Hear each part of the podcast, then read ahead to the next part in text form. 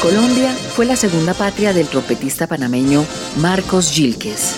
Después de hacer parte de la movida tropical del interior del país por alrededor de tres décadas, en los 80 el músico se convirtió en director de planta de la orquesta del Hotel Tequendama e hizo parte del popular programa televisivo Compre la Orquesta.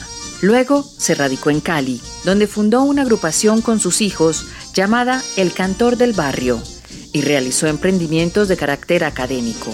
A principios del año 2000, Gilques regresó a su natal Panamá, donde falleció en diciembre de 2015, a sus 95 años. El musicólogo y docente panameño Mario García Hudson. Gilques es un renovador del repertorio musical colombiano. Ya en la década de los años 60, con su gran orquesta, comienza un periplo de grabaciones para el sello Bambuco de música colombiana y de música de otros contextos.